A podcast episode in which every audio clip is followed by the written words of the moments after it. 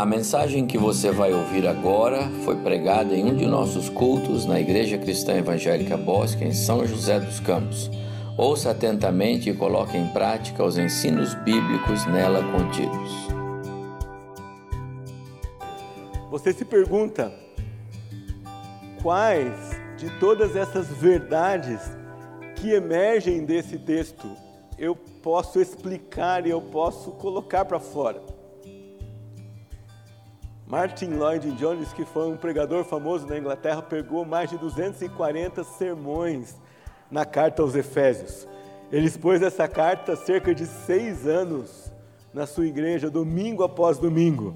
Assim como fez com Romanos, que expôs por oito anos. Vocês podem imaginar o que é passar pregando anos num único texto, numa única carta. Isso porque, de fato, nesses dez versículos que lemos aqui, nós podemos tratar e explicar diversos assuntos relacionados à salvação que o apóstolo argumenta, tão entrelaçados e, e tão bem concatenados, que é difícil dizer que nós conseguimos chegar perto de expor tudo aquilo que ele diz nessa mensagem num curto período de tempo.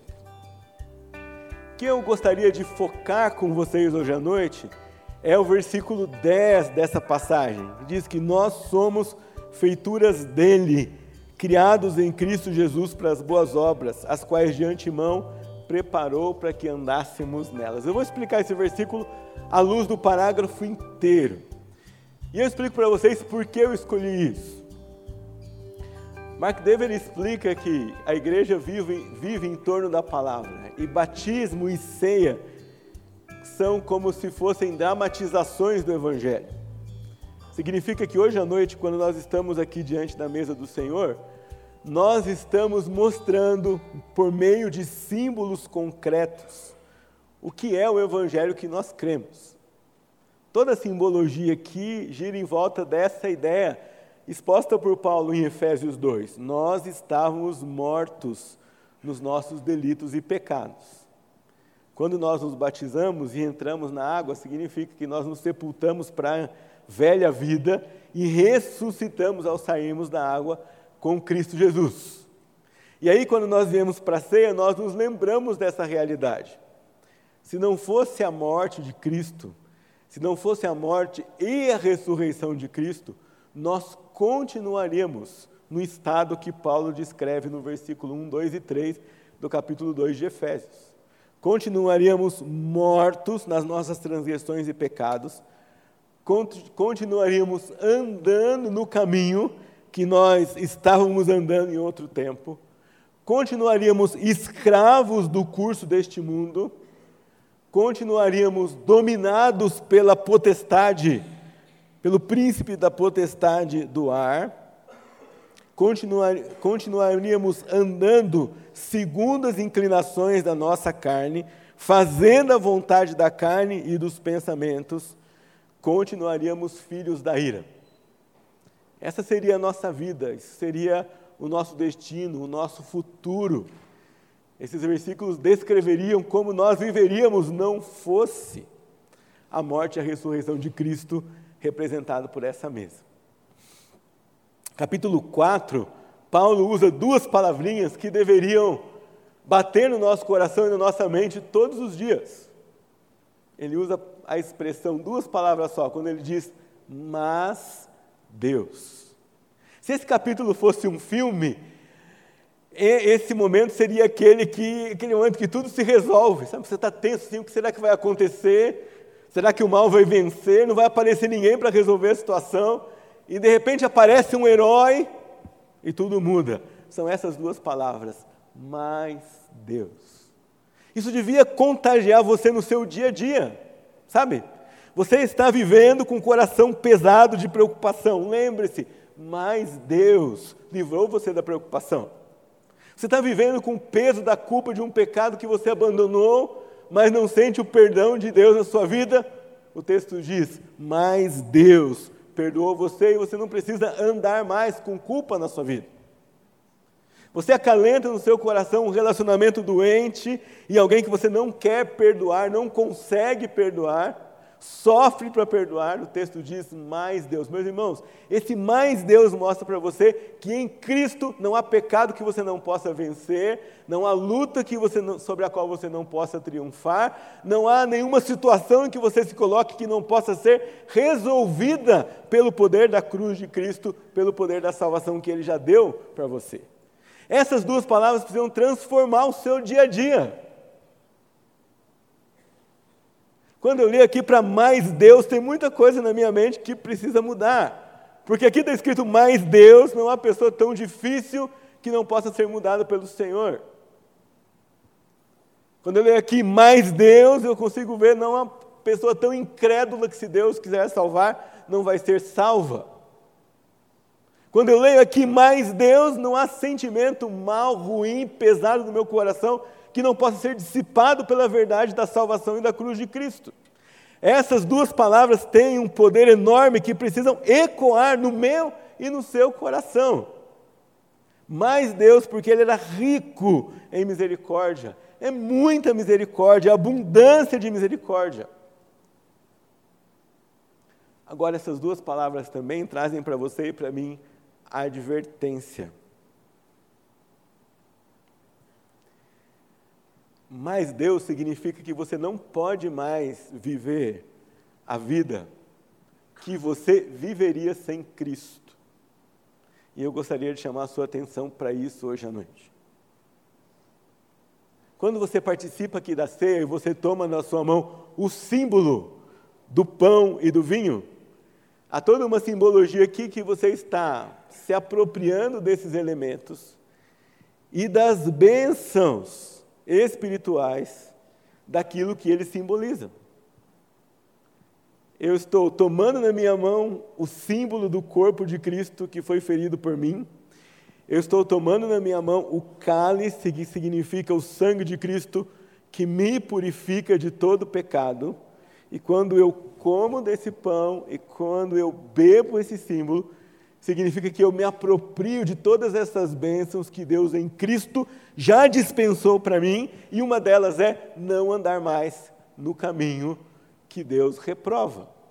Não viver mais como se eu não tivesse sido salvo. Mas Deus, sendo rico em misericórdia, Ele nos salvou, Ele nos tirou daquele caminho. Volte comigo mais uma vez no versículo 1, 2 e 3. Olha o versículo 2. Está dizendo das nossas transgressões e pecados, nos quais vocês andaram noutro tempo. Mas Deus salvou vocês, então vocês não andam mais. Ou pelo menos não deveriam mais andar, ou não tem mais aquele peso, nem aquela obrigação e nem aquela prisão de ter que andar para o lado errado. Ele vai dizer: segundo o curso deste mundo, segundo o príncipe que agora atua nos filhos da desobediência, mas não atua nos filhos da obediência, porque Deus, sendo rico em misericórdia, tornou você não um filho da desobediência, mas um filho da obediência. Olha o versículo 3: Entre eles também todos nós andamos, quando? No passado. Mas Deus, sendo rico em misericórdia, já não nos deixa mais andar ali. E andamos de que maneira? Segundo as inclinações da nossa carne. E fazíamos a vontade de quem? Fazíamos a vontade da carne e dos pensamentos. E éramos, como todos os demais, por natureza, filhos da ira. Mas diz o versículo 4 o que? Mas Deus. Significa que se um crente olha para a sua vida e ele não percebe que sua vida é diferente dos demais, ele está ignorando a obra de Cristo na sua vida. Das duas, uma, ou ele está negligenciando o que Cristo fez e precisa prestar atenção naquilo que Jesus já fez por ele, ou ele ainda não experimentou a salvação em Cristo. O que pode ser uma possibilidade. Na nossa visita a Guiné-Bissau em 2019, não é? 2019, nós estávamos no meio de um treinamento para professores de escola bíblica dominical, 220 pessoas aproximadamente. E eu me lembro que, bem na hora que eu estava explicando sobre o plano da salvação, uma pessoa levantou a mão e ela começou a fazer perguntas sobre a salvação. E havia um intérprete, porque embora Guiné-Bissau fale português, a língua do coração deles é o crioulo. Então o intérprete estava traduzindo para o crioulo. E Deus deu ao intérprete o discernimento de que aquela pessoa que estava fazendo perguntas precisava de salvação, e ele perguntou para ela: Essa pessoa que tem dúvidas é você? E ela falou: Sim, sou eu. E ele disse: Você gostaria de receber Jesus como Salvador agora? E ela falou: Sim, eu quero. E ela foi lá na frente e orou, confessando Cristo como Salvador. Mas essa moça estava ensinando crianças na sua igreja a Bíblia, sem ter experimentado o Evangelho da salvação. E embora isso soe duro para você, eu tenho que dizer: quando o Evangelho alcança a sua vida e a minha vida, a gente muda.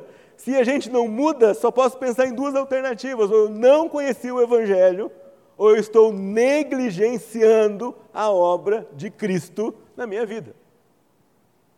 Porque eu não posso, tendo sido alcançado por essa salvação tão rica, tão grande, tão sublime, continuar vivendo como se nada tivesse acontecido na minha vida, continuar andando como andam os filhos das trevas, e não só em termos de comportamento, mas continuar pensando como eles pensam.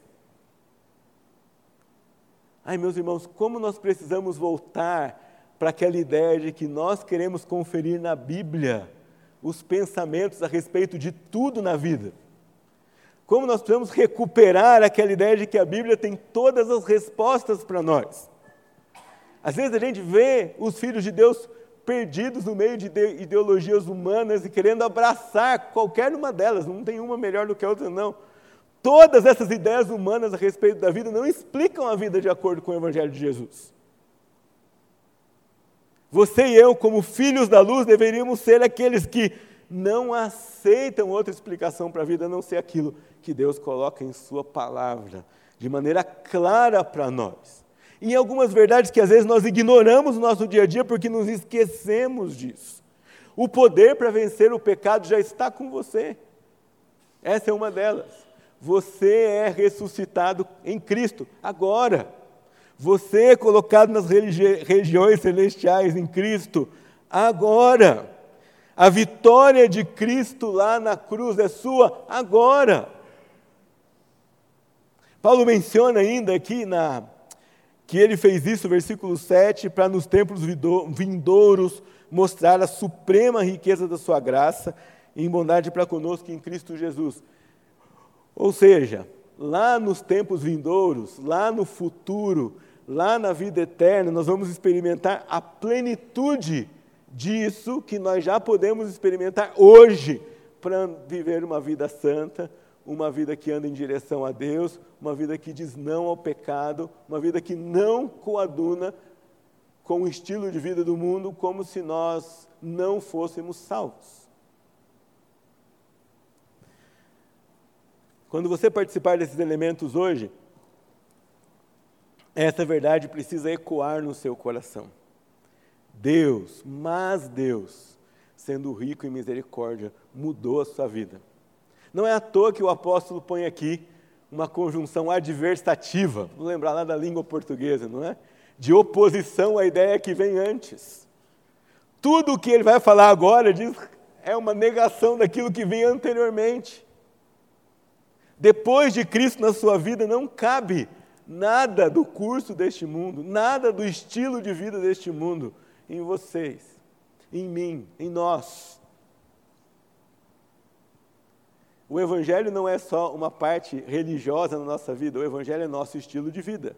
Ele rege o que nós pensamos, sobre o que nós conversamos, no que nós empregamos o nosso tempo, como nós tomamos decisões, como nós convivemos com as pessoas, como nós exercemos nossa profissão. E se ele for menos que isso na nossa vida, nós estamos como que tendo tudo à nossa disposição e vivendo como se não tivéssemos a riqueza do Evangelho de Cristo na nossa vida.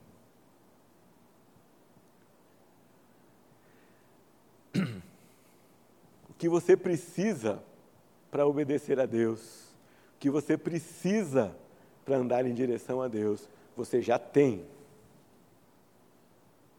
Pastor, então, se eu não estou conseguindo, o que está acontecendo comigo?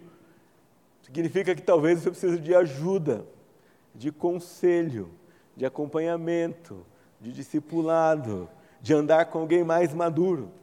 Mas espiritualmente você já tem as condições de vencer o pecado e de ser diferente. Eu quero mostrar para você como isso é importante, porque no versículo, o versículo 10 é muito especial nesse contexto. Ele vai chamar você e eu de feitura. Ah, e talvez essa palavra a gente não usa muito, não é? Ela não tenha tanto significado. Mas feitura em grego é poema. Aí você já pensa numa palavra mais parecida em português, certo? Poema, poema.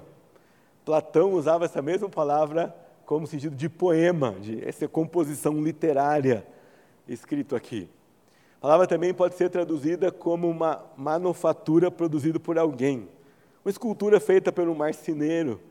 Também pode representar uma obra de arte, uma pintura feita por alguém. Então, olha só, você é feitura dele, de Deus. O que você lembra quando você lembra, é, lê esse texto? Você lembra lá de Gênesis capítulo 1, versículo 26, 27 e 28, quando Deus diz: Vamos fazer o ser humano. E como nós vamos fazer o ser humano? A nossa imagem e semelhança. Feitura de Deus, uma obra de arte que expressa o caráter do seu Criador. Mas veja comigo, imagine comigo a linha do tempo. Deus nos fez assim. Veio o pecado e distorceu essa imagem. Não tirou, não anulou essa imagem, mas ele distorceu essa imagem. Era como se ele tivesse quebrado a escultura de Deus ou jogado uma lata de tinta é, ou solvente naquela pintura. Nesse contexto, Paulo está dizendo que em Cristo Deus nos fez uma nova criatura. Ele afirma isso em 2 Coríntios capítulo 5 e 17. E ele vai dizer aqui que em Cristo nós somos feitura é, dele. Nós somos nova criação. Ele restaurou em nós aquela imagem anteriormente perdida pelo pecado. Isso vai fazer toda a diferença na sua vida, porque isso dita o curso da vida que ele tem para nós ele diz: Nós fomos feitos feituras em Cristo Jesus para as boas obras. Agora preste atenção nisso, porque ele acabou de dizer que nós somos salvos não pelas obras, mas pela fé, pela graça. O que ele está explicando claramente para nós aqui é que nada do que nós tentássemos fazer para sermos salvos adiantaria alguma coisa. Mas porque Deus, sendo rico em misericórdia e em graça, em Cristo nos resgatou, as evidências desse resgate, as evidências dessa mudança, as evidências da nossa salvação e as evidências de que somos nova criatura em Cristo vão aparecer nas boas obras que Ele planejou para nós, em Cristo, nos fazendo feituras dele. Ao mesmo tempo que Paulo afirma que obras não vão salvar ninguém, que nada do que nós queiramos oferecer a Deus serve para a nossa salvação, ele também afirma que a salvação não é algo apenas abstrato que fica escondido no nosso coração, mas que aquilo que Deus operou no nosso coração extrapola para a nossa vida e pode ser visto pelos outros por causa das nossas obras. Elas não são requerimento, nem podiam ser para a salvação, mas elas são evidência da salvação. E é tão lindo o texto que ele diz que Deus preparou de antemão, antes da fundação do mundo, um caminho para que as novas criaturas andassem nele. Essa ideia de andar na Bíblia tem sempre a ver com viver. Andar na Bíblia é conduta. Lembra de Gálatas, alguns domingos atrás? Andai no Espírito, jamais satisfareis a concupiscência da carne. Vivam no Espírito. Bem-aventurado o homem que não anda no caminho dos ímpios. Significa bem-aventurado o homem que não vive a vida dos ímpios. Se andar é vida, caminho é conduta, é vida.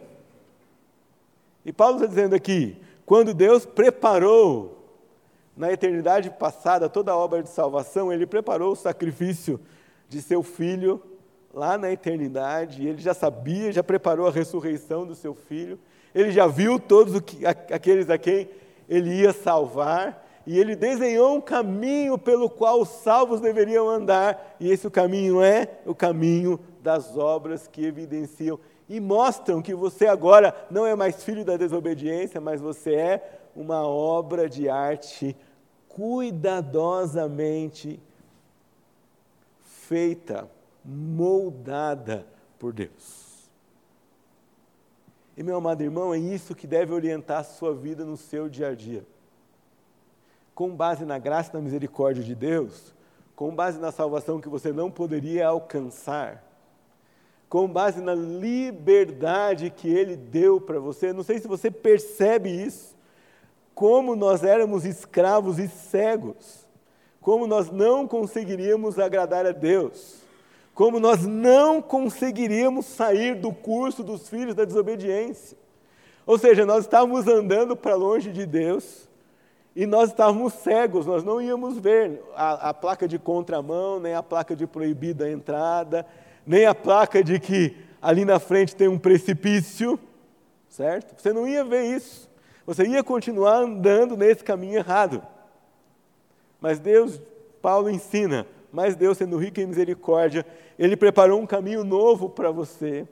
E o caminho que você trilha é um caminho de verdade e obediência, e um caminho que evidencia a obra de Deus na sua vida, um caminho de verdade, não de mentira. Quando você participar desses elementos hoje, você precisa se lembrar disso. Quando o pecado persiste na nossa vida, nós estamos andando num caminho de mentira e não num caminho de verdade porque esse não foi o caminho que Deus preparou para que andássemos nele, uma vez que nós somos salvos e libertos disso.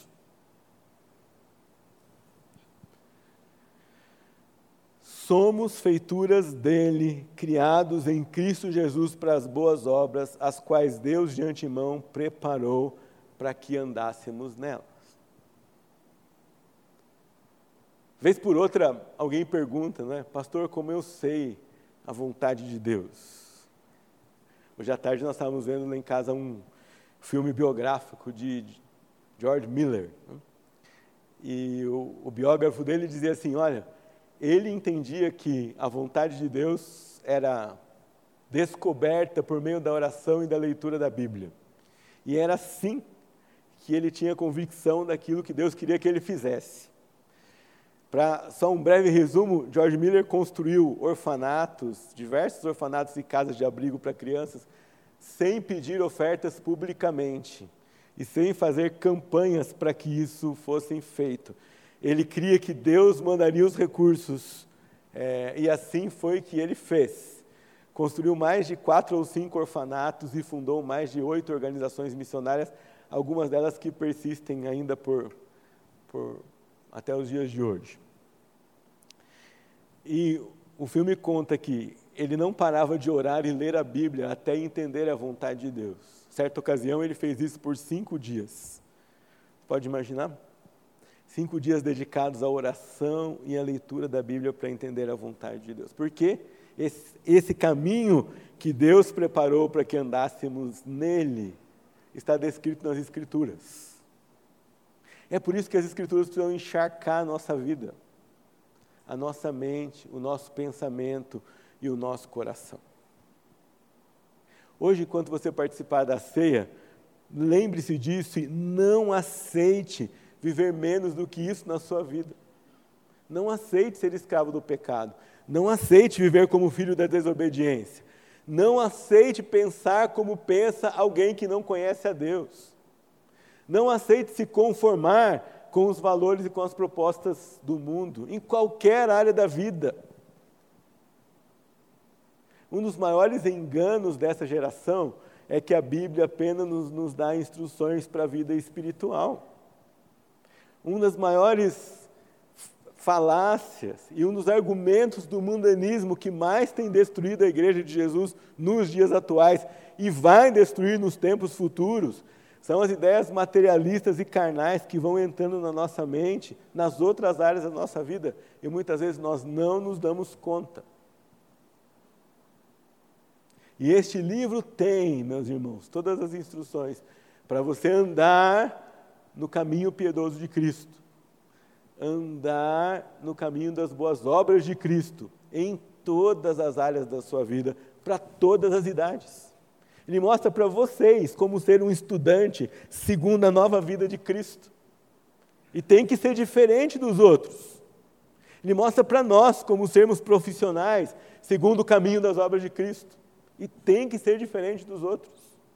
Ele mostra para nós como sermos pai, mãe, maridos, esposas, pastores, ovelhas, professores, alunos, andando nas boas obras do caminho de Cristo.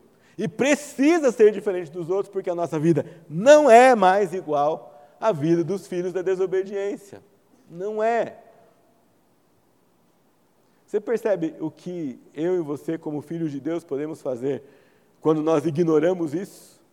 É como se nós estivéssemos olhando para o sacrifício da, da cruz e da ressurreição e dizendo assim: esse sacrifício e essa ressurreição não tiveram efeito na minha vida.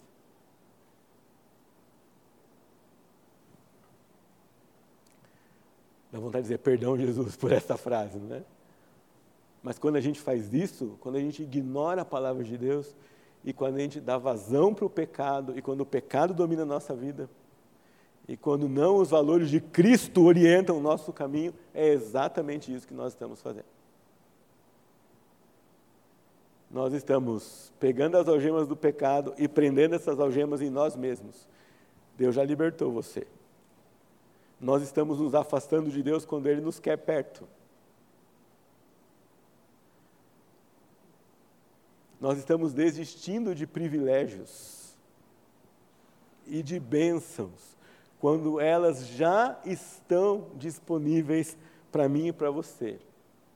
Mais uma vez eu chamo a sua atenção para isso, nos primeiros três versículos desse capítulo, tudo aquilo que diz respeito à prisão, pecado, condenação, desobediência, está colocado pelo apóstolo no, com verbos no passado. É tudo aquilo que nós éramos, é tudo aquilo que nós vivíamos, é tudo aquilo que nós tínhamos. Se é no passado, significa que lá tem que ficar, acabou. Não pode estar no seu presente, muito menos no seu futuro. Na cruz você já venceu isso. Em Cristo você já foi liberto disso. Em Cristo isso não é mais realidade na sua vida, ficou para trás. Do capítulo 4, do versículo 4 em diante, então, ele vai dizer para nós, e ele vai começar a usar é, verbos no passado e no presente. Olhe no versículo 8. Porque pela graça vocês Oi? São salvos, ou sois salvos. Aqui já não é mais passado. É uma afirmação contundente daquilo que você tem hoje. Cristo lá na cruz, por sua morte e ressurreição, faz com que hoje você desfrute das bênçãos da salvação, mediante a fé, e isso não vem de vós, é dom de Deus. Se viesse de nós, nós podíamos oscilar nisso. Se viéssemos de nós, você podia ficar inseguro. Mas ele diz: Isso não vem de vós, é dom de Deus, é presente de Deus. Significa Deus resolveu dar para você. É presente, sabe o que significa isso? É que na nossa cultura a gente está acostumado a ganhar, misturar presente com recompensa, certo? Ninguém aqui está acostumado a ganhar um presente por nada, né? Não é aniversário, não é dia de pai, nem dia de mãe, nem dia de criança, nem nada. E de repente alguém chega e te dá um presente. Fala assim, por que você está me dando isso? Porque eu quero te dar um presente. O que, eu fiz? Nada, só quero te dar um presente. É assim que a salvação funciona. Você não fez nada por merecer, mas Deus te deu.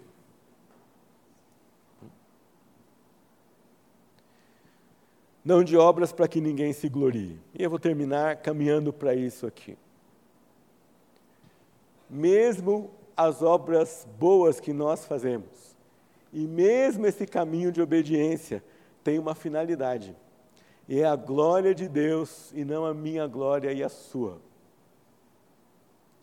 Não de obras para que ninguém se glorie. E quem fez você e quem desenhou o caminho que você vai andar. Tem várias coisas nessa figura. Se é um caminho, ele já está desenhado, ele já está feito. Você não tem que inventar esse caminho. Você só precisa seguir esse caminho. E esse caminho está descrito nas Escrituras. Então ande por esse caminho. Ele já está desenhado, ele já está feito, ele já está explicado, ele já está enunciado. E ele é produzido pelo Senhor, não é produzido por você. Significa que aquilo de bom que nós temos em nós, quando Deus olha para nós, não é mérito nosso. Agora presta atenção nisso. Não é mérito seu, mas é dever seu. Você não vai receber glórias por isso, nem louvores por isso, mas é sua tarefa. É Deus que produz em você. Mas o que, que Ele produz? O caminho que Ele já desenhou. Quem precisa andar pelo caminho é você. E quando você andar pelo caminho, e quando você fizer aquilo que ele disse para você fazer, quando chegar lá no final, você devolve a glória para ele. Porque foi ele que produziu, porque foi ele que salvou você, porque foi ele que ajudou você a andar no, no caminho, porque foi ele que desenhou o caminho. Lá no final de tudo, você não faz isso para dizer, ah, como eu sou um bom cristão. Não é? Ah, eu preciso ganhar a medalhinha de cristão nota 10, né? Não.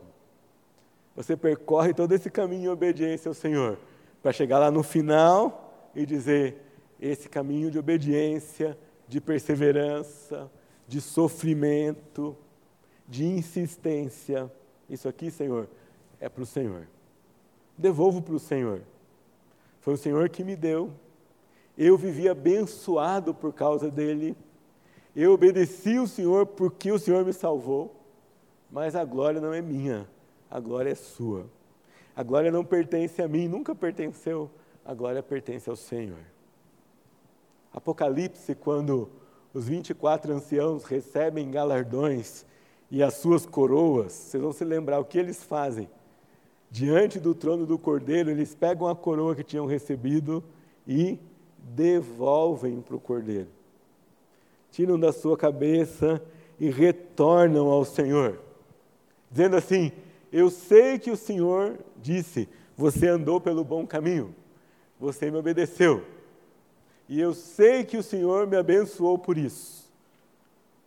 Mas no final das contas, o lucro de tudo isso pertence ao Senhor e eu preciso devolver ao Senhor. A glória é só do Senhor.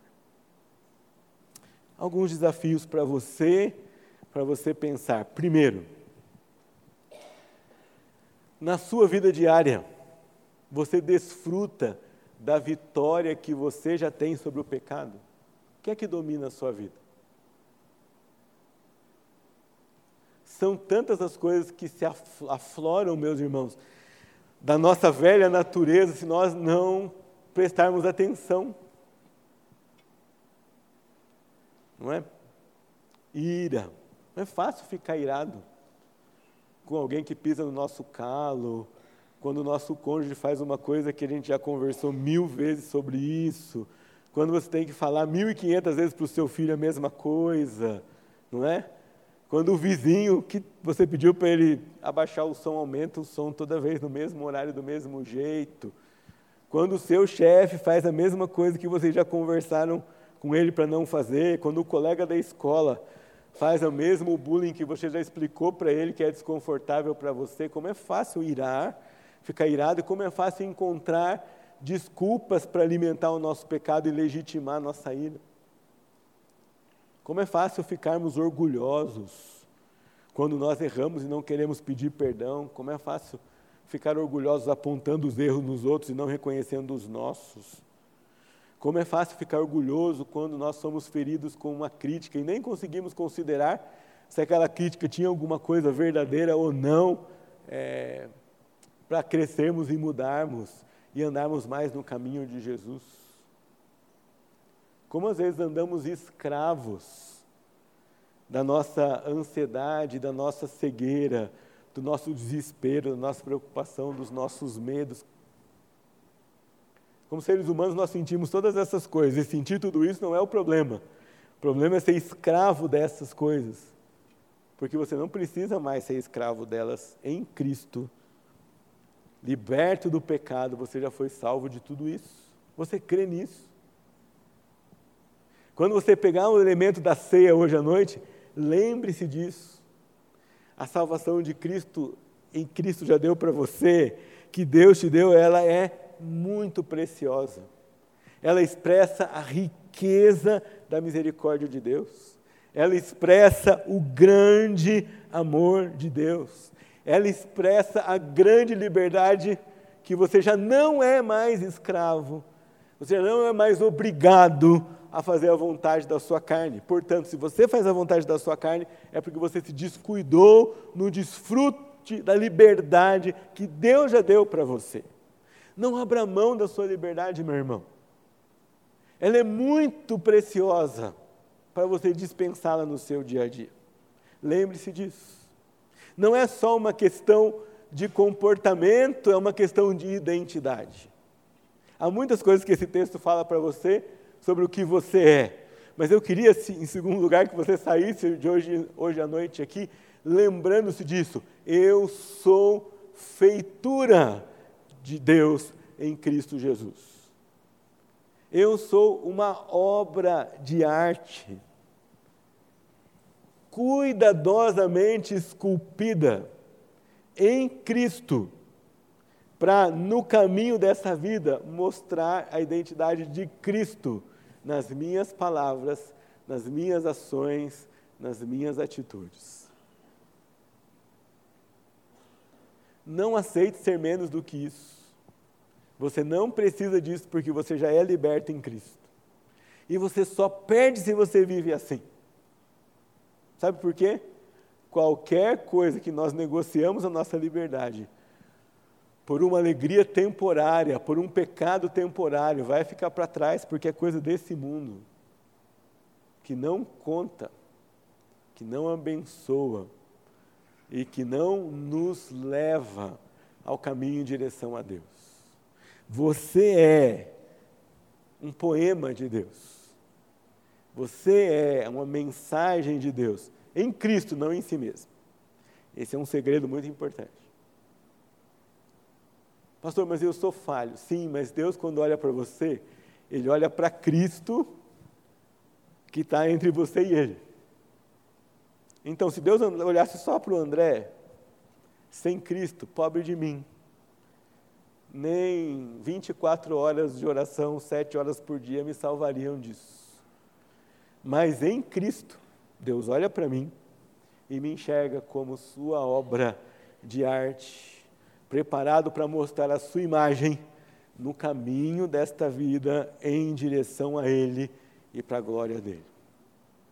Pense nisso quando você acordar amanhã, antes de ir para o seu trabalho antes de falar com seu esposo, ou com seus filhos, ou com a sua esposa. Pense nisso quando um pecado bater a sua porta. Não vale a pena abrir mão da alegria, da liberdade, por qualquer que seja aquilo que o pecado vai trazer para você. Eu não levo desaforo para casa. Então você leva muita tristeza, irmão, porque significa que você anda irado com todo mundo e humilhando um montão de gente. É isso que significa. Percebe como às vezes ideias mundanas vão entrando na nossa mente, no nosso coração?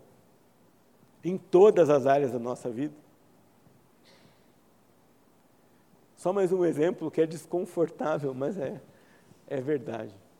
Jesus disse que por causa dele, se nós sofrermos injustiça nesse mundo, nós somos bem-aventurados. Já pensou nisso? Significa que você e eu, como filhos de Deus, não temos uma carteirinha de isento de injustiça. Não é? Você não pode falar assim, olha, sai daqui injusto porque você não pode fazer nada comigo. Não funciona assim. Mas, em Cristo, mesmo no meio da injustiça, mesmo diante da humilhação, mesmo diante do aparente fracasso, mesmo diante dos desafios gigantes, nós podemos andar em direção a Deus. Nós podemos reagir como obra de Deus, como imagem de Deus, como representante de Deus. É essa palavra que eu queria achar e ela estava vagando aqui na minha cabeça e agora eu capturei-a. A ideia de ser feitura de Deus é, neste mundo, como salvo, você é um representante de Deus onde Ele o colocou, o colocou você. E ali é você o responsável por, ao andar nesse caminho preparado para você, antes da fundação do mundo, que seria salvo em Cristo, mostrar como se anda na direção de Deus, como se vive quando se ama Deus, como se tomam decisões quando Deus é honrado na sua vida. A ceia vai nos lembrar que Ele nos deu vida, estando nós mortos em nossos delitos e pecados. Mas agora você não é mais morto. Então, levante-se da cova. Quando nós ignoramos isso e vivemos como se não tivéssemos sido salvos, é como se você estivesse voltando para o cemitério e dizendo assim: por favor, me deixa deitar nessa, nesse caixão e voltar no túmulo e me, me cobre aqui de novo. É meio estranho pensar isso na vida real, mas é isso que a gente faz na vida espiritual. Mas você não precisa mais viver assim. Você não está mais condenado a andar na contramão de Deus. Agora você anda na contramão do mundo. E você tem de Deus o discernimento para enxergar todos esses sinais. Você não é mais, por natureza, filhos da ira. Agora você é filho da verdade. É filho do amor também. Mas o amor de Deus anda ao lado da verdade, ele nunca ignora a verdade. Da verdade em amor e do amor que anda na verdade e que não coaduna com aquilo que não é vontade de Deus e não é caminho de Deus. Você tem vivido como quem? Quando você olha para a sua vida, você pode se descrever de qual maneira? E olha, livre-se das desculpas, certo? Essa história assim, ah, eu não vou ser perfeito, esquece isso. Você foi chamado para caminhar na direção de Deus e para amadurecer. Significa que você vai progredir sim, vai crescer sim, e pode andar cada dia mais santo sim. Claro que você não vai viver sem pecado nenhum nessa vida, mas isso não é desculpa para você não crescer em direção a Deus e no caminho que Ele tem para você.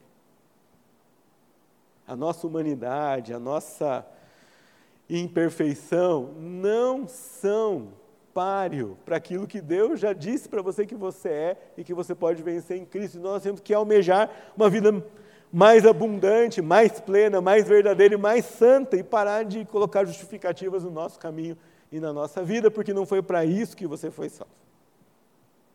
E no final das contas, quando você vencer, o que acontece? A glória vai de volta para o Senhor. Ele disse: Eu sou o Senhor e não há outro, e eu não divido com ninguém a minha glória. A glória não é própria para nós, a glória própria para Ele.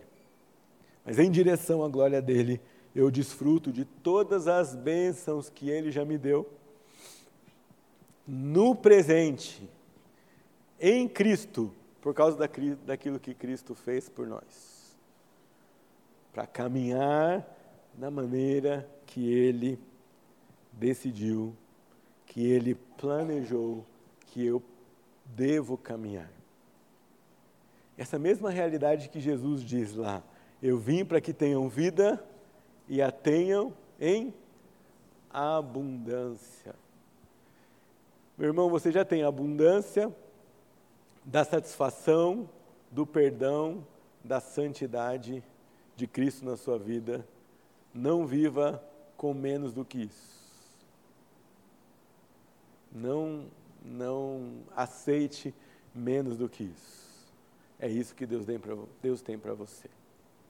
Queria que você curvasse sua cabeça, nós vamos participar da ceia. Os presbíteros já podem se colocar aqui, mas que você se lembrasse disso.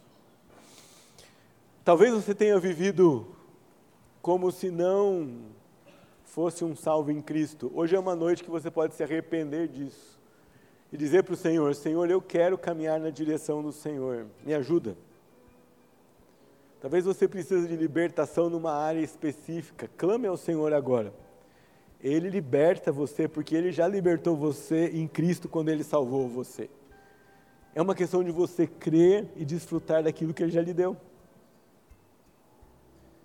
Talvez você queira é, andar mais no caminho de Cristo e andar mais na direção de Jesus. Talvez não saiba como, mas em Deus não há confusão e o Espírito de Cristo que habita em você faz com que as verdades de Deus sejam reavivadas, realçadas na sua vida. E Ele vai mostrar para você.